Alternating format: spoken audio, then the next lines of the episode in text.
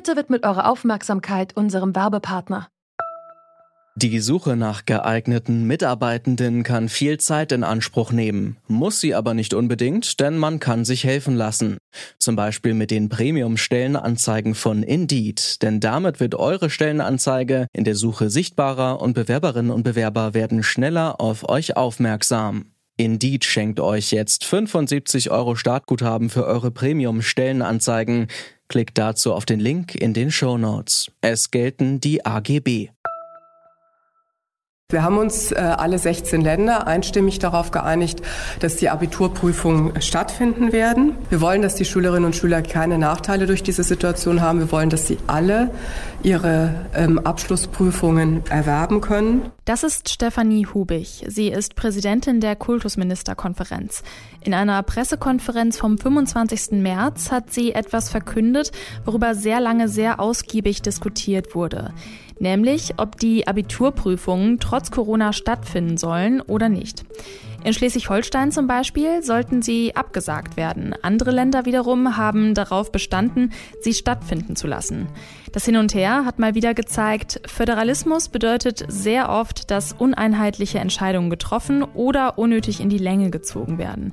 Wir stellen uns deswegen heute die Frage, sollte der Bildungsföderalismus abgeschafft werden? Heute ist der 25. April 2020. Mein Name ist Lara-Lena Götte. Hi.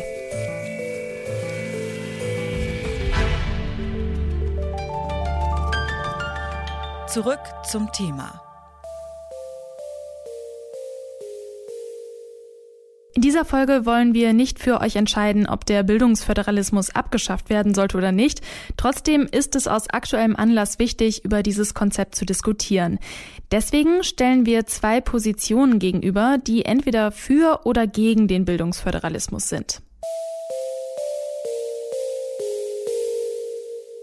Deutschland ist ein föderaler Staat. Das bedeutet, dass die Bundesländer viele Dinge selbst und unabhängig voneinander entscheiden dürfen. Das wird auf der Bundesebene oft kritisiert, vor allem wenn es um die Bildung geht. Hier dürfen die Länder selbst entscheiden, wann zum Beispiel die Sommerferien stattfinden sollen. Da passiert es auch mal, dass in Schleswig-Holstein die Ferien schon lange rum sind, bevor sie in Bayern angefangen haben. Auf eine einheitliche Ferienzeit oder gar ein einheitliches Abitur können sich die Länder bislang nicht einigen. Warum wir den Föderalismus trotzdem bewahren sollten, darüber spreche ich mit Dr. Stefan Kaufmann. Er sitzt für die CDU im Bundestag und ist dort Mitglied im Bildungsausschuss. Guten Tag, Herr Kaufmann. Guten Tag. Kinder hätten ein einheitliches Abitur, zur selben Zeit Ferien und wären nach der Schule auf ein und demselben Bildungsstand. Rundum wäre es für sie ja am besten, wenn man das jetzt so sagt. Ähm, und das argumentieren auch die Kritiker. Es wirkt eigentlich fast so, als würden die Länder einfach aus Prinzip an der Entscheidungskompetenz festhalten. Welche Probleme würden Sie dann erwarten, wenn man die Verantwortung über das Schulsystem aus den Händen der Länder nehmen würde? Also die Entscheidung für den Bildungsföderalismus ist ja eine sehr grundsätzliche Entscheidung. Die Länder haben im Wesentlichen drei Kompetenzen, Polizei, Justiz und eben Bildung. Und Bildung ist sicherlich der wichtigste Bereich. Aber Sie haben die Bereiche angesprochen, wo es tatsächlich sich einfach auseinanderentwickelt hat, nämlich bei den Bildungsstandards, bei den Abiturprüfungen ähm, und insgesamt eben bei dem, was wir unter Transparenz, Qualität und Vergleichbarkeit benennen.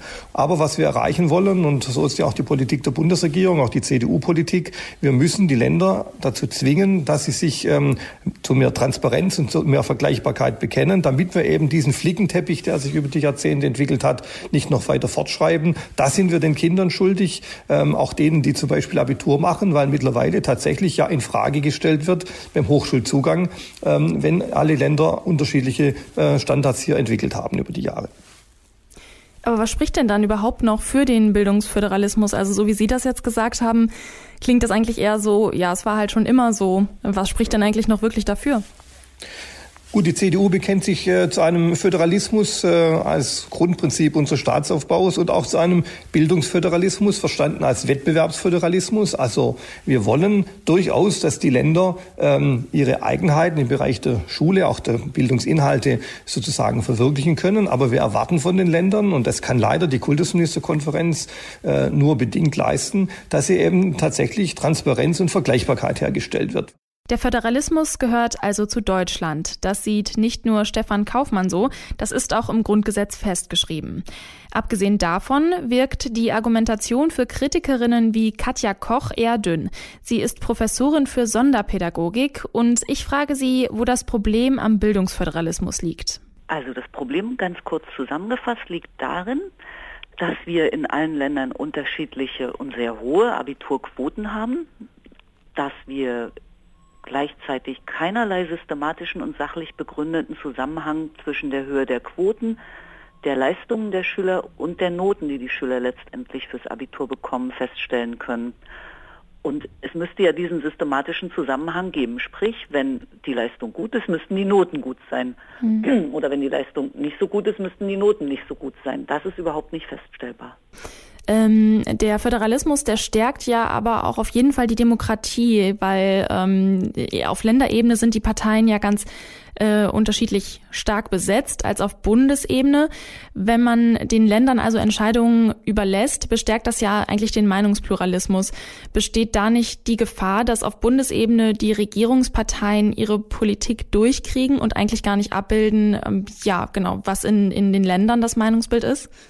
Also vielleicht fange ich mal an damit, was die Bevölkerung, und das ist ja quasi äh, das Korpus der Demokratie, was die Bevölkerung vom Bildungsföderalismus hält. Mhm. Da können Sie sich jede Umfrage anschauen, die in den letzten Jahren gelaufen ist, also ob das jetzt Bertelsmann ist oder die IFO-Stiftung, immer sind mehr als 90 Prozent der Bevölkerung davon überzeugt, dass der Bildungsföderalismus dem Bildungssystem nicht zuträglich ist.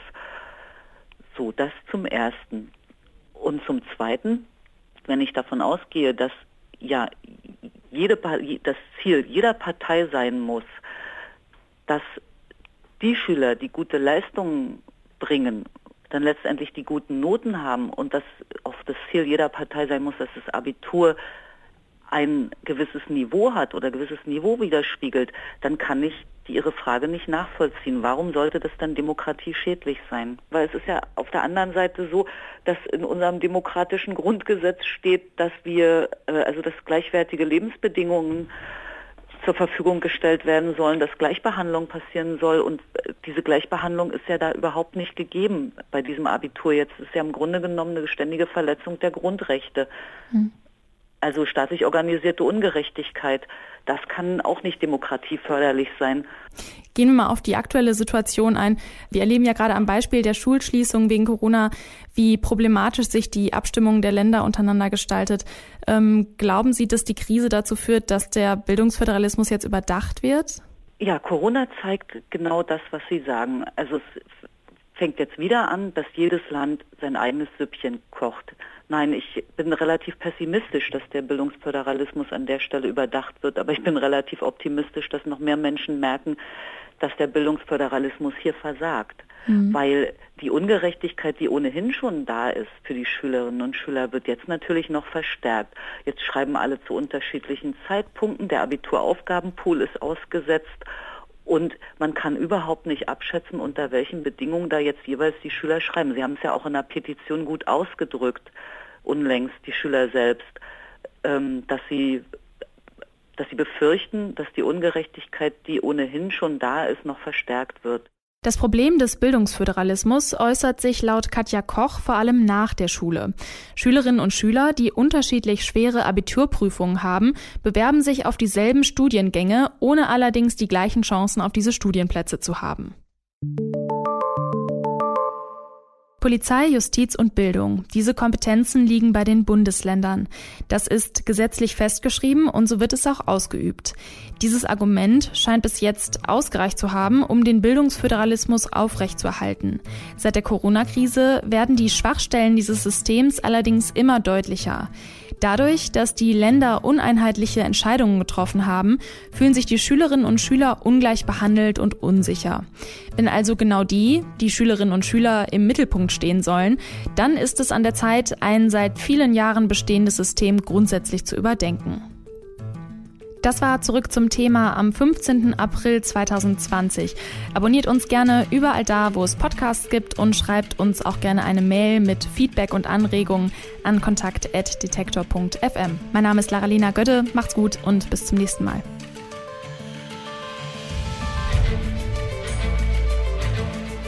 Zurück zum Thema vom Podcast Radio Detektor FM.